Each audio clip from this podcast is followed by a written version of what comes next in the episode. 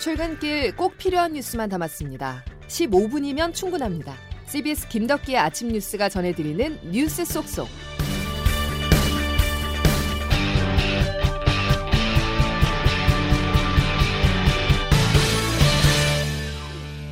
여러분 안녕하십니까? 2월 26일 김덕기 아침 뉴스입니다. 부산 가덕도 신공항 예정지에 문재인 대통령을 비롯해 당정청 주요 인사들이 떴습니다. 이 자리에서 문 대통령은 신공항 추진을 공식화하면서 아낌없는 지원도 약속했는데요. 이에 대해서 야당은 부산시장 보궐선거가 41일 앞둔 시점인 만큼 노골적 선거 개입이라고 반발했습니다. 첫 소식 장규석 기자입니다. 어제 부산 신항 다목적 부두 문재인 대통령이 한국해양대 실습선 한나라호 선상에 섰습니다. 가덕도 신공항 예정 부지를 바라보며 신공항을 적극 지원하겠다고 말했습니다. 정부도 특별법이 제정되는 대로 관련 절차를 최대한 신속히 진행하고 필요한 지원을 아끼지 않을 것을 약속드립니다.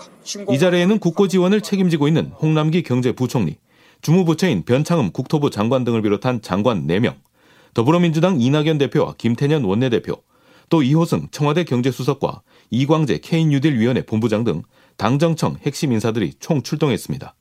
4.7 부산시장 재보궐선거를 42일 남겨둔 날이었습니다.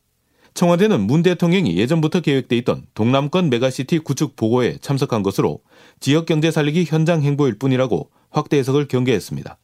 하지만 정치권에서는 선거 개입 논란이 불거지고 있습니다. 국민의힘 주호영 원내대표는 탄핵까지 거론했습니다. 질서를 훼손하는 대통령의 노골적 선거 개입은 탄핵 사유에 해당된다는 점을 여당에 그나마 호의적이던 정의당에서조차 비판이 터져나왔습니다. 정호진 정의당 수석 대변인입니다. 이명박 정부 4대강과 닮은꼴인 가덕도 신공한 특별법에 대통령까지 나선다니 촛불혁명으로 탄생한 정부가 해서는 안 됩니다. CBS 뉴스 장규석입니다. 그야말로 일사천리였습니다. 졸속 추진이 우려된다는 주무부처의 문제 제기가 있었지만 여야의 밀어붙이기로 부산 가덕도 신공항 건설 특별법은 어제 국회 법사위를 통과했는데요. 국토통부가 추산한 공사비만 28조 원 이상인 초대형 국책 사업임에도 예비 타당성 조사 면제 등 특혜성 조항이 포함되어 있습니다. 국회는 오늘 오후 본회의를 열어 특별법을 처리할 예정입니다. 이정주 기자가 보도합니다. 가결되었음을 선포합니다. 경남권에 대규모 국제공항을 신설하는 가덕도 특별법이 진통 끝에 어제 법사위를 통과했습니다. 오는 4월 부산시장 보궐선거를 앞두고 민주당은 가덕도 특별법 처리를 밀어붙이며 야당을 압박했습니다. 민주당 김태년 원내대표입니다. 그리고 가덕도 신공항 특별법도 26일 본회의에서 반드시 처리하겠습니다. 야당도 무조건 법안을 반대하거나 상임위에 붙잡아 두려고만 하지 말고 해당 법안에 찬성 의사를 밝힌 국민의힘은 정부 여당이 국책 사업을 선거에 활용하고 있다며 어제 문재인 대통령의 부산 방문을 비판했습니다. 국민의힘 주호영 원내대표입니다. 열세에 몰린 부산시장 보궐선거를 어떻게든 만회해 보려고 안간힘을 쓰고 있지만은 역부족일 뿐입니다. 여야 모두 가덕도 신공항 유치를 원하는 부산 민심을 의식하는 동시에 공방을 벌이고 있는 겁니다. 금고형 이상 범죄에 대해 면허를 박탈시키는 의료법 개정안에 대해선 야당이 시기상 문제를 지적한 가운데 오늘 오전 법사위에서 재차 논의될 예정입니다. 오늘 본회의엔 정인입법이라 불리는 아동학대 범죄 특례법과 제주 4.3 특별법, 착한 임대인법도 안건으로 오를 전망입니다. CBS 뉴스 이정주입니다. 더불어민주당은 가덕도 신공항 건설 특별법 외에도 검찰의 수사, 기소권 완전 분리의 속도를 내고 있습니다. 그러면서 검찰 개혁 속도 조절 논란에 대해서 당청 간 이견은 전혀 없다는 점을 강조하고 있는데요. 그런데 문재인 대통령이 여당의 단일한 마련을 직접 주문했던 것으로 알려졌습니다. 이게 과연 어떤 의미인지 김기용 기자가 분석했습니다. 더불어민주당이 추진하는 검찰 개혁에 문재인 대통령이 속도 조절을 주문했다. 그제 유영민 청와대 비서실장이 관련 발언을 하면서 논란은 더욱 커지는 듯 했습니다. 속도 조절을 말씀하시는 겁니까? 속도 조절 이야기는 박범기 장관 그 임명장 받으러 온 날 대통령께서 어, 속도 조절 당부를 하지만 당은 검찰 수사 기소권 완전 분리와 중대범죄수사청 신설을 골자로 하는 법안 마련에 당청의 생각이 같다고 강조합니다. 한 여권 고위 관계자는 문 대통령이 먼저 당의 검찰개혁 단일화를 만들어줄 것을 요청했다고 밝혔습니다. 박범계 법무부 장관도 어제 국회에 출석해 당정청 입장은 하나라고 강조했습니다. 대통령과 뜻에 다르다라는 말씀은 아직 당론이 정해져 있지 않기 때문에 알겠습니다. 그러면 네, 더 이상 그, 그, 점에서는 동의하기 예. 어렵고요. 문 대통령의 속도 조절론이 당내 강경파를 겨냥한 경고성 메시지라는 분석도 나옵니다.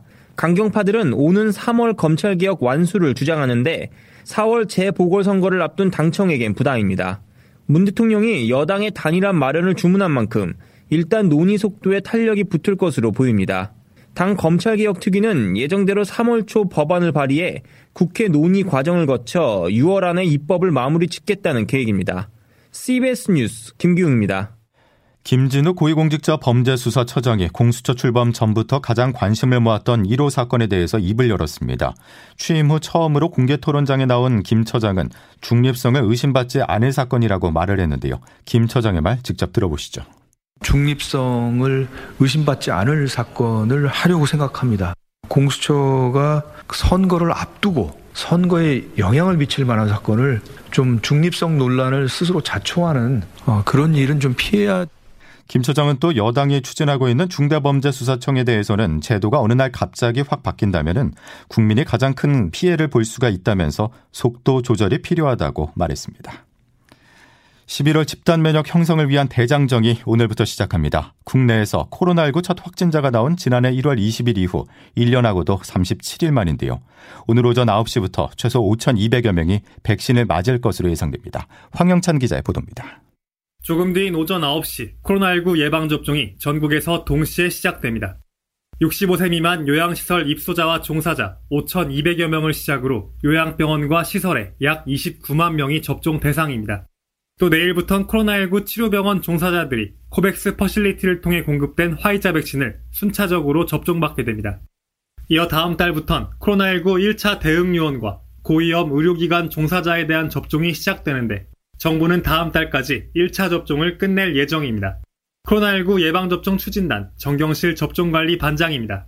이번에 접종되는 백신은 식약처의 3중의 검증 절차를 거쳐서 허가되었거나 WHO에서 안전성과 유효성에 대한 검증을 거쳐서 사용 승인된 백신입니다.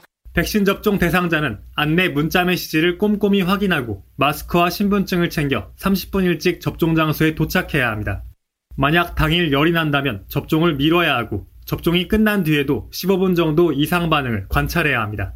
다만 정부는 예방접종이 시작되더라도 백신의 효과가 나오기까진 두어 달의 시간이 필요하다며 국민들에게 집단 면역이 생길 때까지 방역 수칙을 철저히 지켜야 한다고 당부했습니다. CBS 뉴스 황영찬입니다. 미국 식품의약국은 초저온 보관이 필요한 화이자 코로나 백신을 일반 냉동 온도에서도 2주 동안 보관할 수 있다고 조금 전 승인했습니다.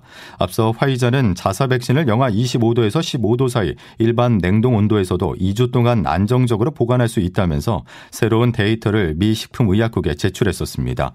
영하 80도의 초저온 냉동이 필요 없어질 경우 우리나라에서도 내일부터 접종이 시작될 화이자 백신의 공급과 관리가 훨씬 더 수월해질 전망입니다. 우리보다 먼저 백신 접종을 시작한 나라의 상황도 한번 살펴보겠습니다. 코로나 백신 접종에 가장 적극적이었던 미국과 영국, 이스라엘에서 백신 효과가 서서히 나타나고 있다고 하는데요. 국제부 장성주 기자입니다. 백신 실험실을 자처한 이스라엘은 현재까지 전체 인구의 약 50%가 백신 접종을 마쳤습니다. 한때 1만 6천 명대에 육박했던 확진자가 줄면서 4월까지 완전한 일상으로 돌아가겠다는 목표를 발표했습니다. 미국에서는 하루 평균 150만 명이 백신을 맞고 있습니다. 특히 조 바이든 대통령 취임 이후 접종의 속도를 높이면서 확진자와 사망자는 30% 감소했습니다. 전체 인구의 27%가 백신을 맞은 영국도 한때 6만 명에 근접했던 확진자가 만 명대 아래로 떨어졌습니다. 범미 보건기구 연구 결과 국가적 차원의 백신 효과가 나타나려면 접종 후 몇 달이 지나야 하는 것으로 조사됐습니다. 또 백신을 맞으면 자신은 코로나에 걸리지 않아도 다른 사람에게 바이러스를 전파할 수 있기 때문에 반드시 마스크를 착용해야 합니다. 영국과 이스라엘은 사실상 외출을 금지한 봉쇄 조치도 병행했기 때문에 백신 접종만으로 안심하긴 어려워 보입니다. 더구나 미국에서 전염력과 치명률이 높은 새로운 변이 바이러스가 급속도로 확산하고 있습니다. 현재 백신이 영국과 남아공발 변이에 상대적으로 효과가 떨어지는 상황에서 새로운 변이까지 출현해 전문가들은 다음 달 변이에 의한 대확산을 우려하고 있습니다. CBS 뉴스 장성주입니다. 불안한 400명 아래라는 표현이 정확할 것 같습니다. 최근 신규 확진자가 300에서 400명대를 오르내리면서 정체 양상을 보이고 있기 때문인데요. 어제 0시 기준 코로나19 신규 확진자가 396명, 오늘은 400명 안팎의 확진자가 발생할 것이라는 전망입니다. 또 현행 거리두기 단계가 주말 종료되는 만큼 다음 주부터 적용할 거리두기 조정안이 오늘 발표되는데요. 현재까지는 현 단계가 유지될 것이라는 전망이 우세합니다. 다음 주부터는 초중고교 새학기가 시작되는 가운데 수도권은 학교 수도장의 재량에 따라서 비수도권은 모든 전교생의 3분의 2까지 등교를 할 수가 있고 유치원과 초등학교 1, 2학년은 매일 등교가 가능합니다. 다음 소식입니다. 10년 전 대구에서 한 중학생이 학교 폭력을 참다 못해 스스로 세상을 등졌었습니다. 현재 교사이기도 한 피해 학생의 어머니는 최근 불거지고 있는 학교 폭력 폭로를 어떻게 바라보고 있을지 차민지 기자가 어머니를 만나 이야기를 들어봤습니다. 2011년 12월 10일 임지영 씨는 막내 아들 승민 군이 극단적 선택을 한 10년 전 그날을 잊을 수 없습니다. 시간이 지나면 무뎌질 거라고 생각했지만 권 군의 생일과 기일이 있는 겨울은 아직도 가혹하기만 합니다. 사람들이 뭐 시간이 지나면 잊혀진다 그러고 막 그렇게 얘기를 해요. 근데 그 거짓말이거든요. 지금은 그 아픔이 계속 같이 있으니까 그냥 익숙해지는 거죠. 최근 유명인들의 학교 폭력 과거를 폭로하는 폭투 현상을 보면서 임 씨는 누구보다 피해자의 마음을 잘 알 수 있습니다. 저는 안 겪어보면 몰라요. 그때 폭력을 당했던 그 이렇게 지금 미투 사건에 나오는 그 많은 사람들이 그 상처가 해결되지 못한 채로 지금까지 계속 오는 거 아니에요. 차마 치유되지 못한 학교 폭력의 상처는 가해자의 진심 어린 사과가 있을 때 비로소 해결될 수 있습니다. 피해 학생의 회복의 첫 번째는 바, 상대방의 진심 어린 사과와 반성이에요. 그랬을 때 제, 내가 치유가 되는 거거든요. 가해자들이 찾아와 용서를 구할까 권군과의 추억이 깃든 집을 떠나지 못하고 있다는 임 씨. 그는 평생의 트라우마로 남을 수 있는 학교 폭력을 결코 사소한 문제로 바라봐서는 안 된다고 덧붙였습니다. CBS 뉴스 차민지입니다. 축구 기성용 선수가 초등학교 시절 후배의 성폭행 의혹에 대해서 축구 인생을 걸고 결코 그러한 일이 없다면서 강경 대응 방침을 밝혔습니다. 이런 가운데 성폭력 피해자임을 주장했던 이들이 자신들의 신원이 공개됐다면서 다소 물러나는 모습을 보이는 한편 이들이 오히려 또 다른 사건의 성폭력 가해자라는 의혹도 제기됐습니다. 비폭력 신념을 이유로 예비군 훈련을 거부한 남성에게 무죄가 확정됐습니다. 이번 판결은 종교적 이유가 아닌 개인적인 신념을 예비군 훈련을 거부할 수 있는 정당한 사유로 인정한 첫 번째 판례입니다. 재판부는 종교적 신념이 아닌 윤리, 도덕, 철학적 신념에 의한 경우라도 진정한 양심에 따른 예비군 훈련에 해당이 된다면 예비군법이 정한 정당한 거부 사유에 해당한다고 설명했습니다. 김덕기 아침 뉴스 여러분 함께하고 계십니다. 이제 기상청 연결해 오늘 날씨 알아보죠. 이수경 기상 리포터. 네, 기상청입니다. 예, 오늘이 정월 대보름입니다. 새해 첫 보름달 볼 수 있을까요? 네, 정월 대보름인 오늘 서울을 비롯한 중부지방에서는 밝고 둥근 달을 볼 수 있겠는데요. 남부지방의 경우는 구름이 많아서 구름 사이로 달을 볼 가능성이 높겠습니다. 수도권과 강원 영서 지역은 오늘 대체로 맑겠고 전남 남해안과 경북 동해안, 경남 지역은 아침까지 5mm 안팎의 비가 내린 뒤 점차 갤 것으로 보이는데요. 제주도의 경우는 오늘 오후까지 10에서 40mm 정도의 비가 더 지날 것으로 보입니다. 한편 오늘도 평년 기온을 웃돌면서 온화한 날씨가 이어지겠는데요. 아침 기온 어제와 비슷해서 서울은 현재 영상 1도, 부산은 7도 안팎입니다. 낮 기온 제주와 부산이 13도 예상되고 춘천 대구 14도, 서울과 동두천 광주가 16도까지 오르겠는데요. 어제보다 높은 기온을 보이면서 한낮에는 중부 지방을 중심으로 봄 기온이 느껴지겠습니다. 다만 현재 남해안과 제주도로는 강풍특보가 내려진 가운데 이 지역은 바람이 강하게 불면서 있어서 시설물 관리에 주의가 필요하겠는데요. 주말인 내일도, 내일과 모레도 추위 소식은 없는 가운데 낮에는 포근한 날씨가 이어지겠습니다. 참고로 다음 주는 월요일에 전국적으로 비가 내릴 것으로 예상됩니다. 날씨였습니다. 오늘부터 기대가 큰 백신 접종이 시작됩니다. 끝없는 터널로만 느껴졌었던 코로나 시국에 일상 회복이라는 한 줄기 빛이 비치는 순간인데요. 11월 집단 면역이 형성되기 전에 계속해서 철저한 방역 수칙과 치료제 그리고 백신이라는 이 삼박자가 잘 맞아 돌아가길 바랍니다. 금요일 김덕기 아침 뉴스는 여기까지입니다. 다음 주에 건강한 모습으로 다시 뵙죠. 고맙습니다.